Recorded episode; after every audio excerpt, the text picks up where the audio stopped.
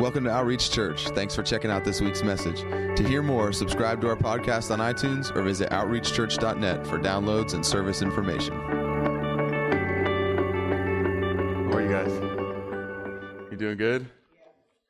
I, I have something on my heart that I really want to share. I have a, a message ready in it, and I, I am really wanting to share that. But I also, just this morning, uh, something really started right, uh, bubbling in me. So I, I want to share from there, and we'll see if, if it ties in. And if it does, then cool. And if not, then that'll be for next week, I guess. But um,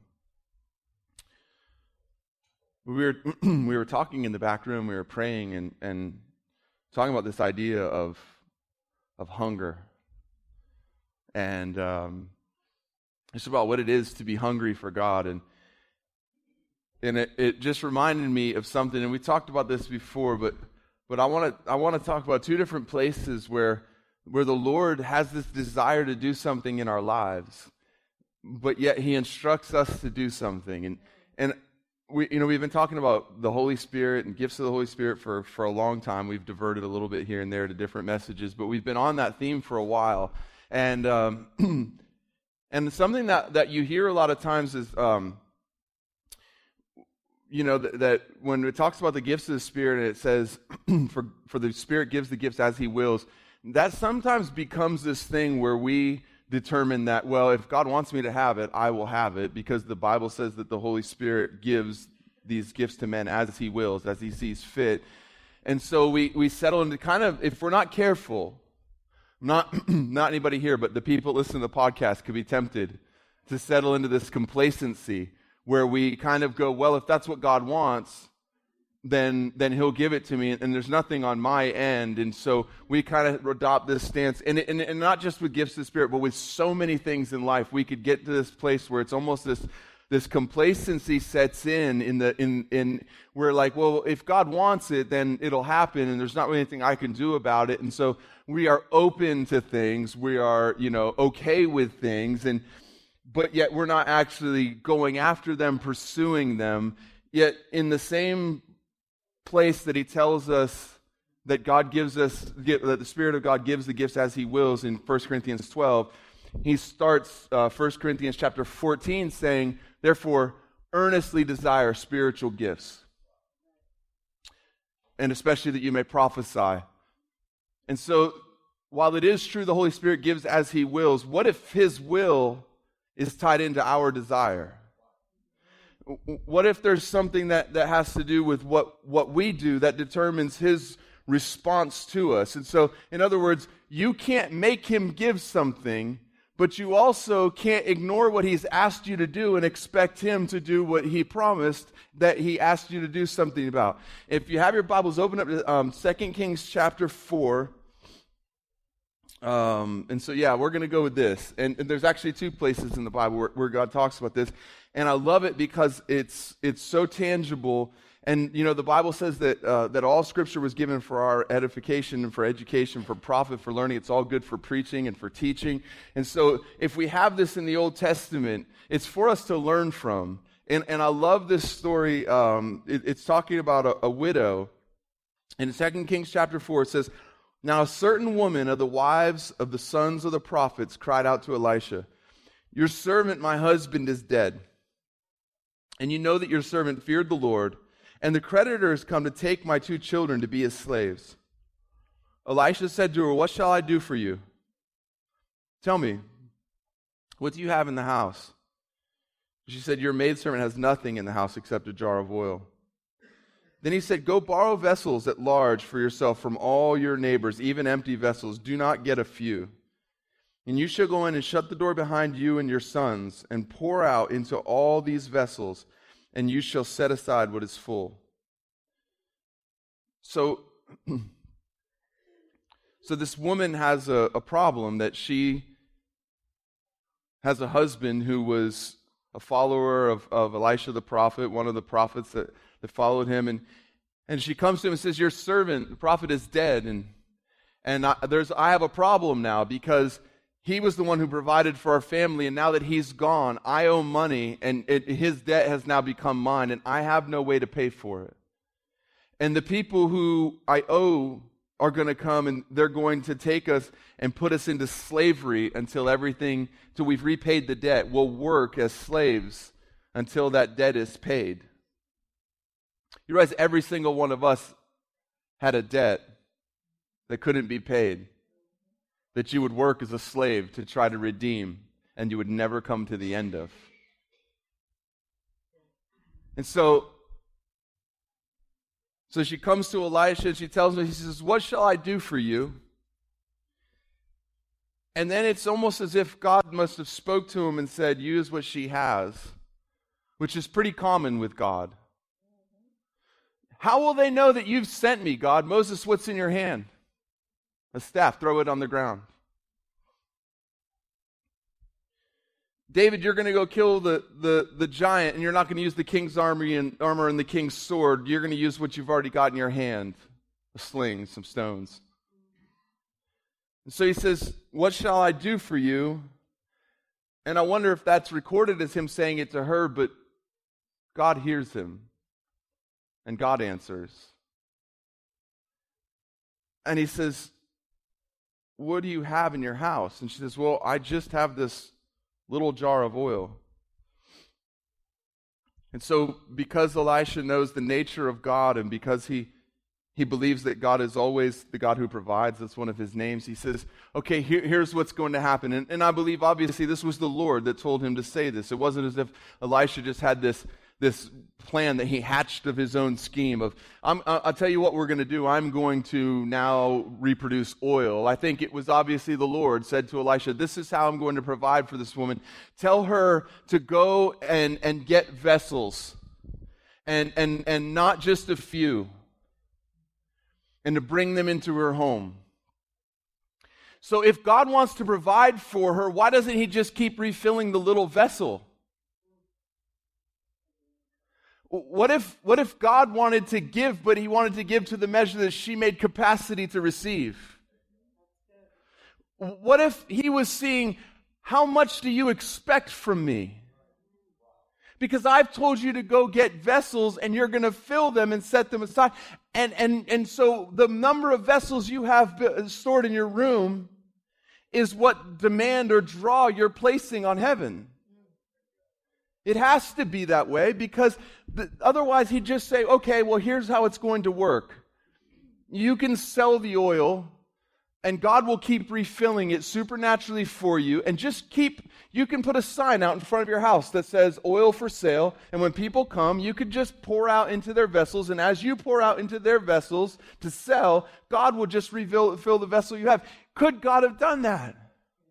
Obviously. But he didn't. He asked something of her.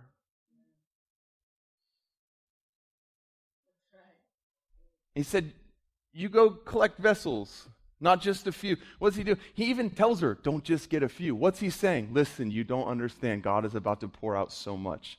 Don't just get a few. And so she she goes and gets these vessels, and we'll, we'll keep reading here. Um,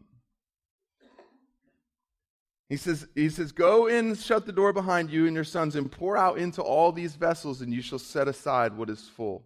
In other words, God doesn't just want to give you just barely enough. He's letting her know that as you fill these, they're going to be full. Just set them aside and keep filling up vessels. Don't, don't just stop when one gets full. That, like, in other words, the, the miracle doesn't stop when the first vessel gets full. Your life in Him didn't stop the minute you got born again and received the Holy Spirit. You, you didn't have everything that you would ever receive from Him in that moment. Don't just get one vessel. I don't want to just fill what you have.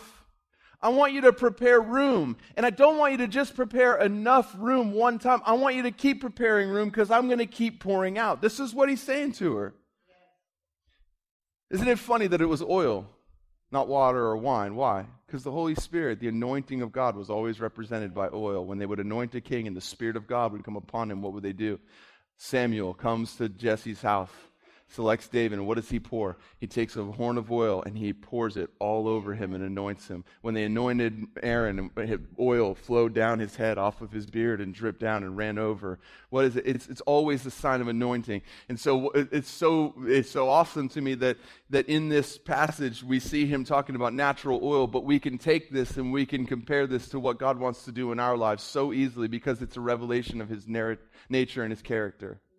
These are not stories, you guys, so we can say, wow, God was awesome. They're not so that we just have these cute stories to tell. It's because it's a revelation of who He is and what He's like. It's to expand the way we think about Him, it's to change the way we see Him. It's so that we can understand what He's like, so that when we are going forward, we can place an expectation on God to be the same God yesterday, today, and forever. And so he says to her, He says, I want you to take them and I want you to set aside what is full. So she went from him and shut the door behind her and her sons, and they were bringing the vessels to her, and she poured. So they go out and they collect these vessels. How many vessels did he tell her to get? He didn't tell her how many vessels to get. She decided how many vessels, her and her sons decided how many vessels they would bring into their home. See, if he would have said, go get 10 vessels, then there would have been a, that would have been the extent of what God wanted to do. And then you could say, well, God had a plan to only pour this out. The thing about this is, and we can take this from Scripture in our own lives and we can prove it by what it says in the Testament. It says, for he who gives the Spirit gives the Spirit without measure. In other words, there wasn't just 10 jars worth of oil, 12 jars worth of oil. There was as much oil as she prepared room to receive. You guys, listen, you don't just you don't have a full capacity of God or, or the same measure of God as a person. You have as much of him as you've made room and prepared to receive. And if you're crying out, God, I want more of you, but you're not making room for more of Him in your life, you may be asking for something He's wanting to give, but while He is extravagant, He's not wasteful. So she and her sons go and grab these vessels. And they, they begin to fill them, and it says, so she went from him and shut the door behind her and her sons. They were bringing the vessels to her, and she poured. When the vessels were full, she said to her son, Bring me another vessel. And he said to her, There is not one vessel more. And the oil stopped. When did the oil stop flowing? When the room that she had prepared to contain what God was pouring out was full? Who determined how many vessels she had? He didn't tell her a timeline. He didn't tell her at 12 o'clock, God's going to begin pouring out oil. Get as many vessels as you can before 12. He never gave her a timeline. He never put a restriction on how many vessels she could get. The only thing he told her was don't just get a few. The only thing God would say to us is don't just make a little room in my life. I don't want to just be a little part of your life. I want to be your life. I want to fill you. I want you filled to the capacity to where you can then overflow. And sometimes I feel like if we're not careful, we'll settle into this place and say, well, if God wants me to, listen, God wanted to give that widow every bit of oil that she prepared room for. He didn't begrudgingly give it to her. It wasn't like he said, oh my goodness, she went and got 14 big vessels. There's no lack in heaven. That's right. There's no shortage. He's not skimping. But what came first? The oil or her preparation to receive what God wanted to give? What if she would have just sat down casually and looked at her sons and said, Well, you know, son, God's in control. If He wants me to have 15 vessels, there'll be 15 vessels. If He wants us to have one, there will be one. It's not up to me. I can't make that oil reproduce. Only God can do that. And so, really, do we really need to go get a bunch of vessels? Or is God bigger than that? Maybe He can just give us whatever He wants. And if He wants us to have more, He'll just reproduce the vessels and we'll have exactly what He wants.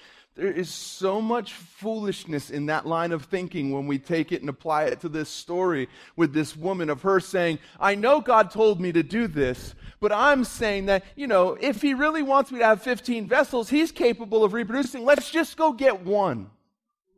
Well, God likes to multiply, so let's get two. So at least there's something there for him to multiply. And if he wants us to have 15, we'll have 15. If he wants us to have 17, we'll have 17. Who, who are we to presume that we can do anything that will make God respond and do something? You see how foolish that sounds when you take it and apply it to this story. Yet we're told to separate ourselves unto him we're told to consecrate our lives unto Him. Right. We're called to flee from worthless things. We're called to be a people that is holy, set apart unto Him.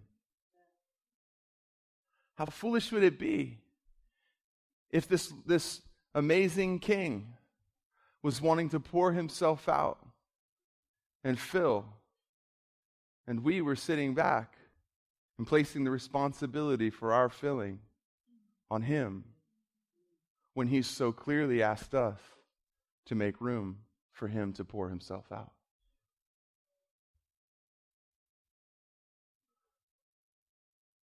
What if we've taken God being sovereign to mean that God is a puppet master to our own peril?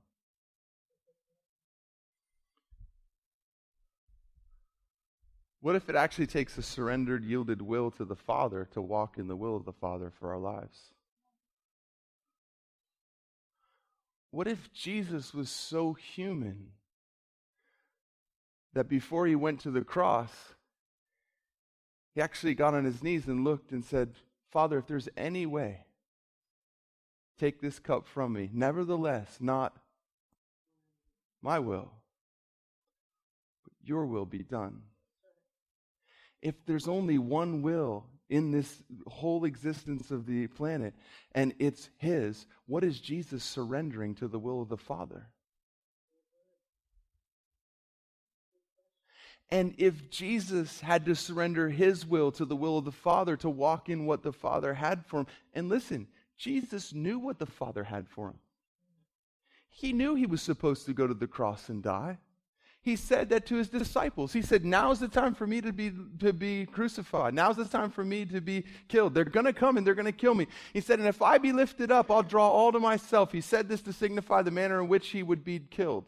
What's he saying? He's saying, Listen, they're going to raise me up on a cross to kill me, they're going to crucify me. He knows this. So it's not, you know, it's not as if he didn't know what the will of the Father was for his life, but he still, even though he knew the will of the Father, had to come to a place where he surrendered his will to the will of the Father. You can know the will of the Father for your life and never surrender to it. I promise you, if Jesus had to, we do. Because he's our example in all things. Think about that, you guys. Think about like the, the absolute just just folly of, of living life thinking that it's enough to just know what the will of God is. You can look through the scripture and you can find, Paul said, I pray that you would know the will of God. Why is he praying that? Because he really wanted us to know the will of God. Not just so the Bible was one sentence longer. You think about it, like how foolish would it be for us to think that knowing the will of God for our lives is enough? That'd be like the women saying, Well, I know he said to. I know he said to get jars, but I mean, come on, he's God. If he wants us to have 15 vessels of oil, surely he can make that happen. I promise you, it says, she said to her son, Go get another vessel. He said to her, There are no more vessels. There is not one vessel more. And the oil stopped. Who determined how much oil she received from the Father? She did. Whose idea was it? The Father's. Whose provision was it? The Father's. Whose responsibility was it to multiply and reproduce oil, something that is absolutely impossible for a human being to do? The Father's.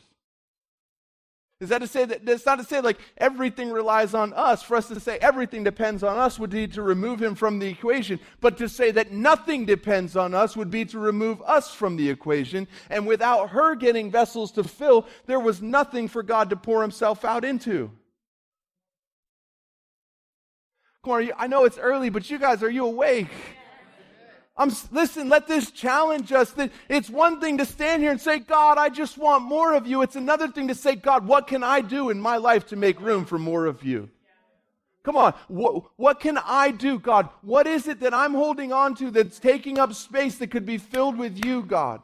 That's not out of like a legalistic, that's not out of like, a, oh, you can't have hobbies, you can't have fun. No, fine. But here's what I'm saying. If there's something that's keeping you from more of Him, you have to hold one in one hand and one in the other and see which one is more worth it. See which one you actually desire to have. Because you can't fool yourself and say that there's things that I give myself to, especially. Listen to me, hear, the, hear me say this. If it was something that he died on the cross for you to be free from, I promise you it's taking room in your life that he wants to fill with himself, but he will not fill until you let go of that thing. I can promise you that. Just think about Jesus hanging on a cross, giving his life for you to be free from that thing. Why? So that you can be free indeed. Why? Because when you're not held, holding on to that, when that's not in your life, it makes more space for Him. You can be free in this life from these things because He gave His life for it. If you can't be free until you die, then death is your Savior, not Jesus. He said it was for freedom's sake that you were set free. It was for freedom's sake that you were set free. Not you were set free so that you could instantly be yoked with that bondage again. That's a lie from hell.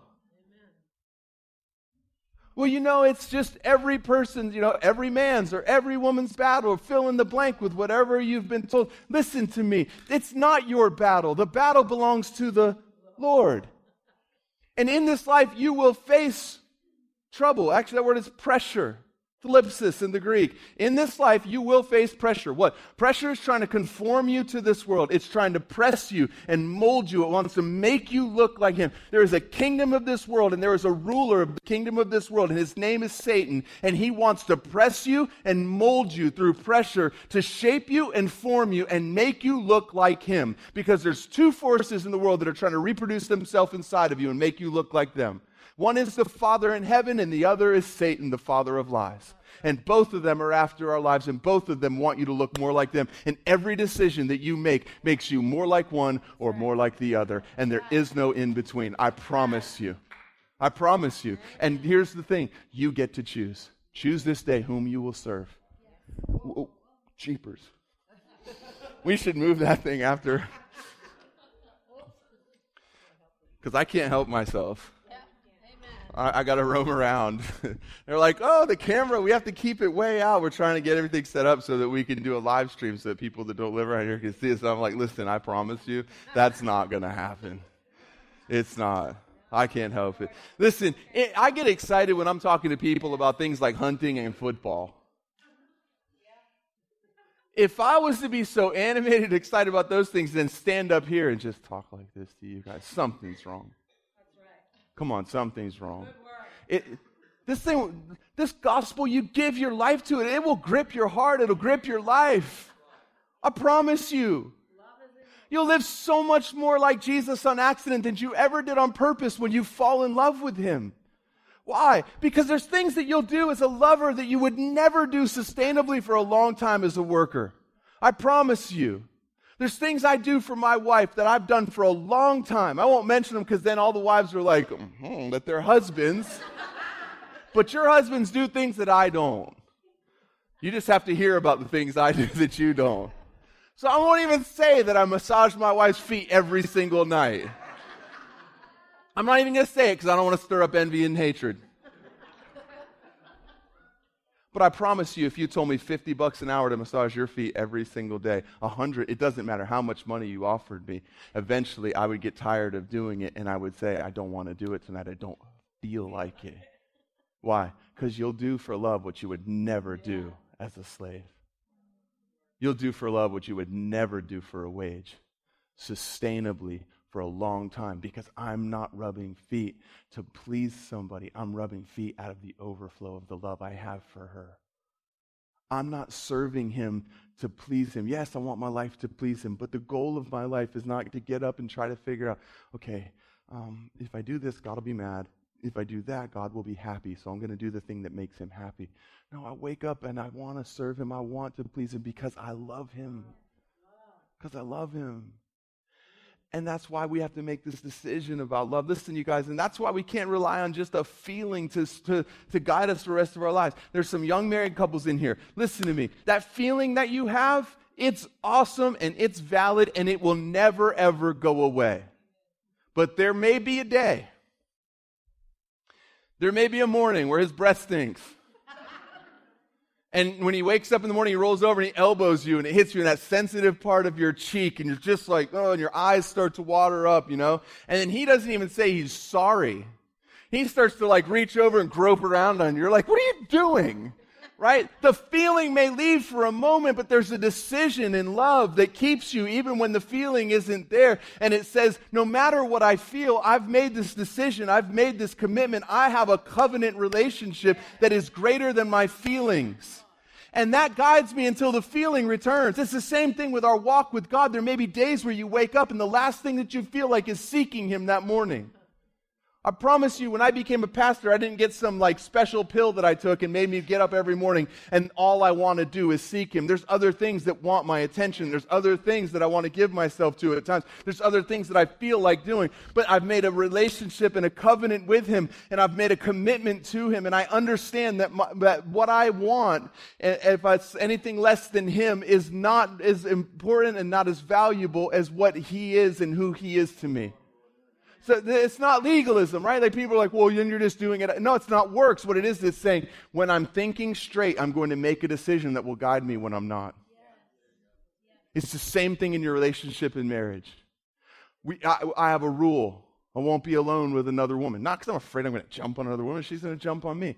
I don't want to be here at the church and have someone drive by and see two cars out there and one's mine and one's some ladies because I don't want to give the devil any room to make any accusation. I don't want any spouse that's having a hard time to drive by and wonder what their spouse might be doing there. I don't want my wife to drive by and wonder what might be going And I don't want to give the enemy any room. So I make a decision so that in the moment when someone's having an emotional time and all I want to do as their pastor is just be there for them, I've made a decision that keeps me when I'm thinking straight so that when the emotion of the moment, not a want or anything weird, the desire to love them as a pastor and be there for them and talk to them and encourage When that rises up in me, I've already made a decision that keeps me from doing that when I was thinking straight, so that when the emotion of the moment comes, it guides me through until I'm thinking straight again. It's the same thing with anything else in your life. There is nothing wrong with saying, I live my life by principles. And I've decided when I'm thinking straight what I'm going to do and how I'm going to respond and how I'm going to live so that in the moment when I'm not, my principles keep me where my emotions won't. There's nothing wrong with living a disciplined principle. Now, listen, if that's only the only thing you're living by, something is terribly wrong. If there's never that, that, that experience of waking, if, if I never want to spend time with Him, if I wake up every morning and it's like, oh God, I want to do anything but spend time with you, but I made a decision that I'm going to give you the first part of my day, so here it is. No, come on, guys. Like that's if that's there, then there's something wrong. Why? Because if your husband only doesn't do the things he said he wouldn't do, or only does the things he said he would do because he made a promise to you and not because he actually desires to do them forever, something is wrong. It's okay if in a moment my principles keep me there. But there's got to be something inside of me as I'm falling more and more in love with Him that keeps me there. So that it's not like, well, the rest of my life I'm going to white knuckle it and hold on and live by principles because my feelings don't matter. Listen, feelings are an amazing thing. All I'm saying is, is you can't live by them every single day of your life or you'll end up so led astray. But if you never have any of those feelings, you never become overwhelmed with joy as you think about the greatness of your salvation, if you never sit on your bed at times and feel the presence and the nearness and the closeness of God, if you've never woke up in the morning and all you want to do is just get alone with him. If you've never had times during the day where it's like you can't breathe because you just feel like you're suffocating to get alone with him. You ever had that feeling where it's like, I just got to be alone with you. I've been with people all day long and I've been, it's been good things, God, and I've been praying and I've been reading the word and, and, and, and in the morning and I went out and I had my day and I met with people and I did things and I, and I, and I did what I felt like you called me to do, but God, I need to be alone with you. You start feeling like you can't breathe because you just need to be alone with Him. You go somewhere, you're surrounded by people, and after a while, it's like, oh God, I got to go to the bathroom or something because I just need to be alone with you for a minute. If you don't have that, this is not to put down what you don't have, it's to encourage you and invite you into what the gospel offers because he wants to have a relationship with you. The Holy Spirit wants a relationship. If he's a friend, think about this. It says that he's a friend that sticks closer than a brother. He's the comforter. He comes alongside. He's the parakletos. He's the one who comes alongside of us. And it's awesome to have friends that you have their kind of relationship with that you know you can be in the same room and not say anything and it's comfortable but it'd be weird if you were always in the same room and never said a single thing how many of us have a best friend, a comforter, a friend that sticks closer than a brother, the one that Jesus said was better to have than him physically there with us, and yet we could spend a week and be alone with him a bunch of times and never say anything? That's weird. It's strange that we're not actually wanting to talk to him because I promise he wants to talk to us. Well, what if we never gave him our attention? Well, if God wants to talk to me, oh, really? You, you sure about that? Because I seem to remember a story where there was a young boy who God wanted to speak to named Samuel. And all he would do is say his name. And Samuel thought it was a man that was saying his name, and so he would run and give his attention to the man. Funny that God didn't speak the things he desired to tell Samuel until Samuel turned to him, gave him his attention, and said, Speak, Lord, for your servant's listening. I wonder how many of us are giving our attention to all these other things because we don't understand the Father wants to speak to us. And then we hear people talk about the Holy Spirit speaking to them, and we think, well, that never happens to me. I promise it's not because God's picking and choosing his favorites. Maybe it's because he's the same God yesterday, today, and forever. And maybe he doesn't cast his pearl before swines because he instructed us not to. And anything he's called us not to do, he's not going to do himself. Come on. Don't take your pearl and cast it before a swine. What does that mean? It means don't give something of great value to someone that has no ability to value it and to use it to what it was supposed to be used for. The only thing a pig can do is eat or trample a pearl. That's not what pearls were made for. What's he saying? Only give what's of value to people who actually can value what it is that you want to give. That's what that whole thing's talking about. If he calls us to live that way, how much more does he live that way? Think about it. Samuel Master, did you, did you call for me? I didn't call for you. Goes back into the bedroom. He's alone. He obviously heard. Why doesn't God just start speaking? Samuel. Did, did, you call for me? I didn't call for you. Are, are you sure? I didn't call for you. Samuel, okay, listen, Quit playing with me. Someone's calling my name. It's the Lord. The next time you hear it, say, Speak, Lord, for your servants listening. Samuel. Speak, Lord, for your servants listening.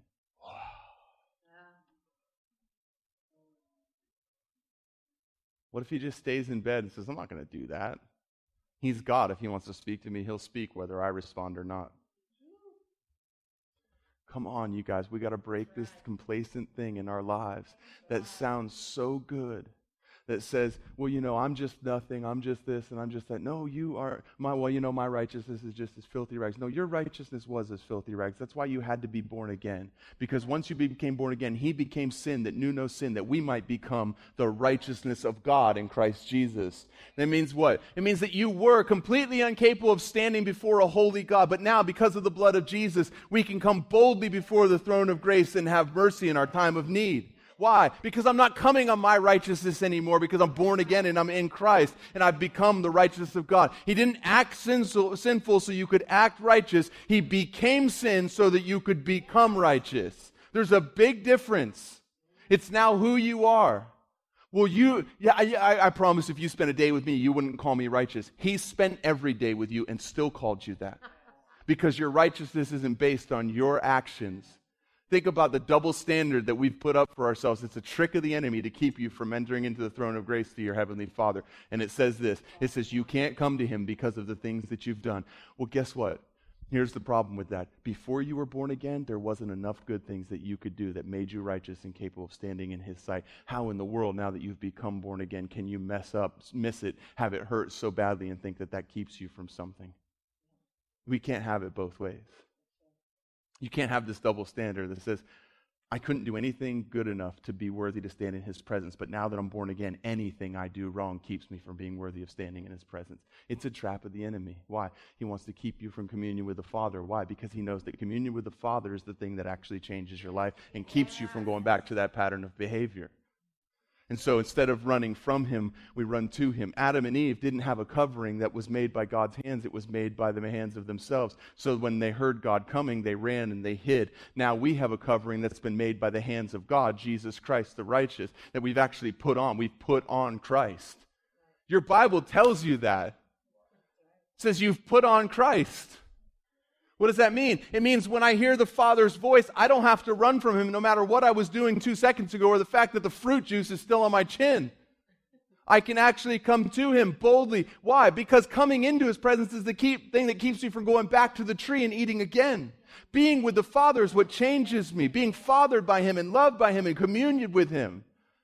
It's a trap of the enemy to try to keep you from coming into His presence that shame and guilt and condemnation, all those things that aren't from God.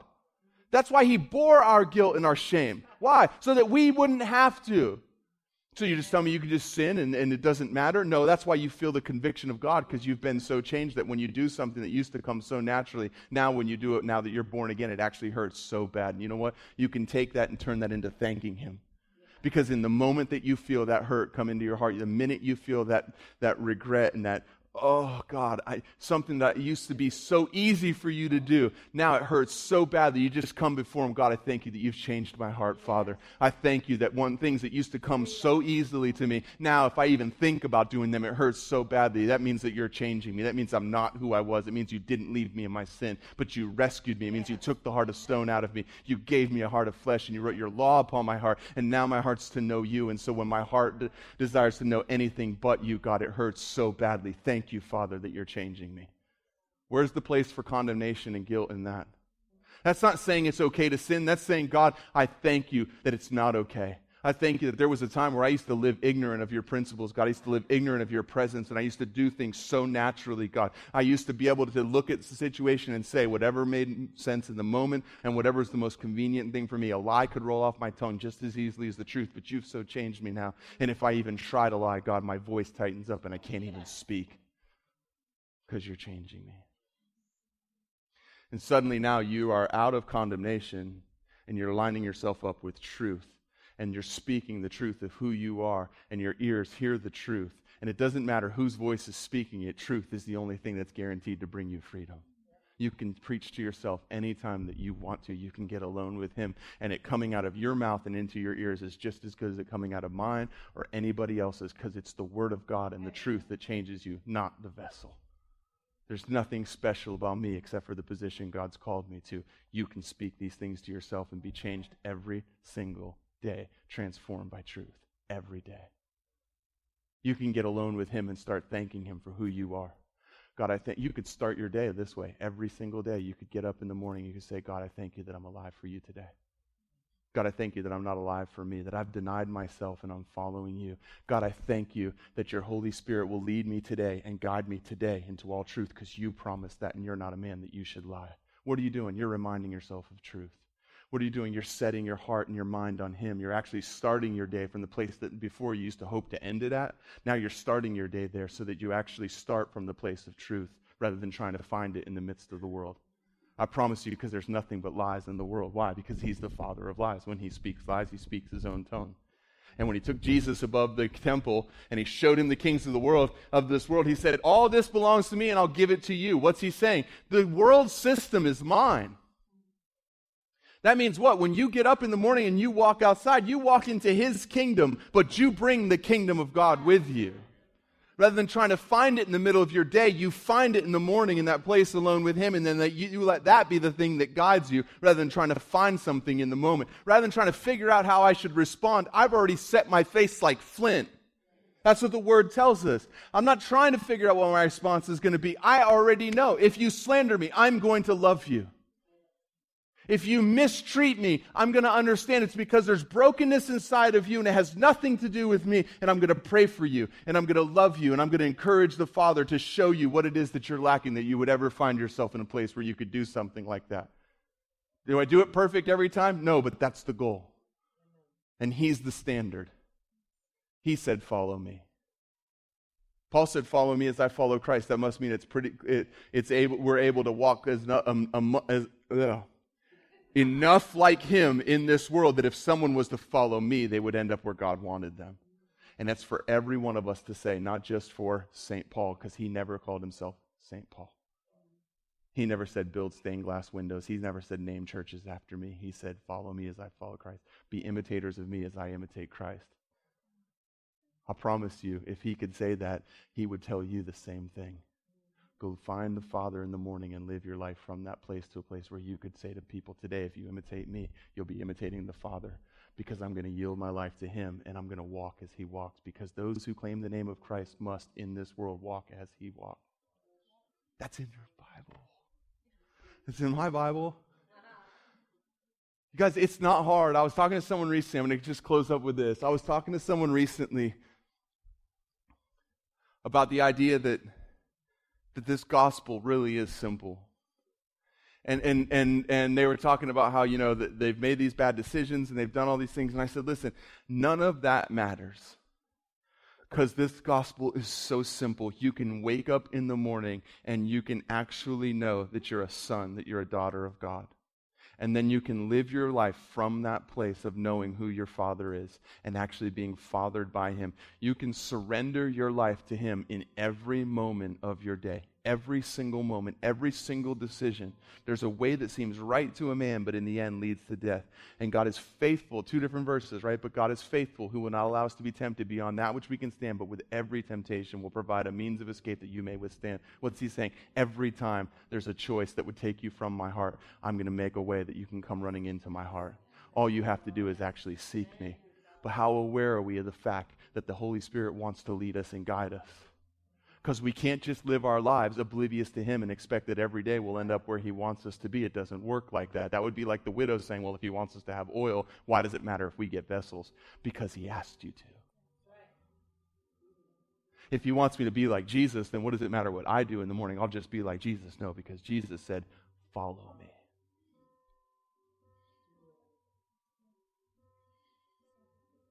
Come on.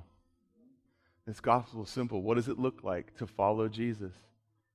Looks like I wake up in the morning and I'm alive for God and I'm alive for others. I'm not alive for me. Selfishness ruins everything.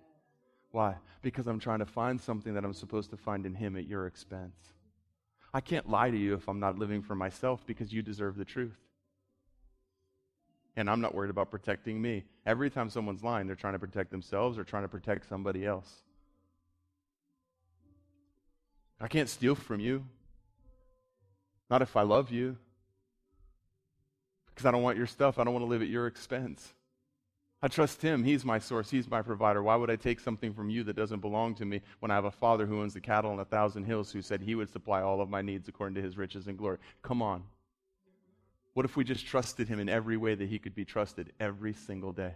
What if the Christian life is just to wake up in the morning and discover something new about our Father that day and then reflect that to the world so that someone who comes into contact with you could see something about Him they didn't know? Ah, I can't help it. Father, I thank you for today. God, I thank you that, that there will be no complacency in our lives, God. God, we would not be like widows who sit and wait for the oil to start flowing before we prepare vessels, God. But we would be like those who say, if God has something to pour out, I want to make room to contain it. That if you say you give the Spirit without measure, God, then I understand that the only measure that's given is mine. I decide how much of the Spirit fills my life by the room that I prepare, by the time that I spend, by the way that I live my life. It's me that makes that decision, God, because your will is to pour yourself out over and over and over and over again. To transform us ever more from glory to glory into the image of your Son, Jesus. And I thank you, God, that today I look more like Jesus than I did yesterday. And that tomorrow I'm going to look more like him than I did today, because today I'm going to discover something about you that changes me ever, even more into the image of your Son.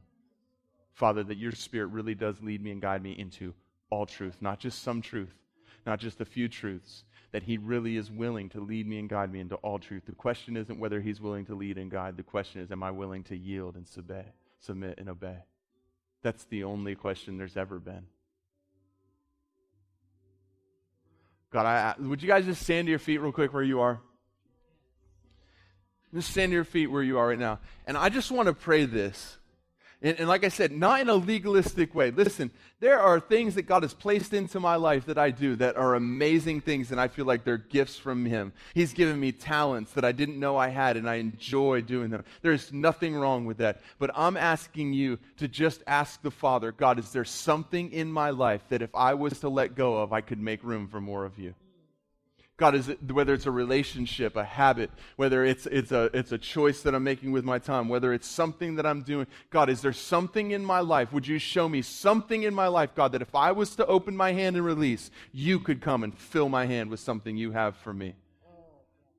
Father, would you just show us that right now? Holy Spirit, you lead us and guide us in all truth. Would you come right now and lead us and guide us into the truth of where you're calling us to grab another vessel because you've got more oil to pour?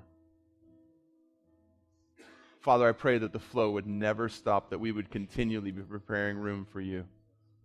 I thank you for that in Jesus' mighty name. Amen.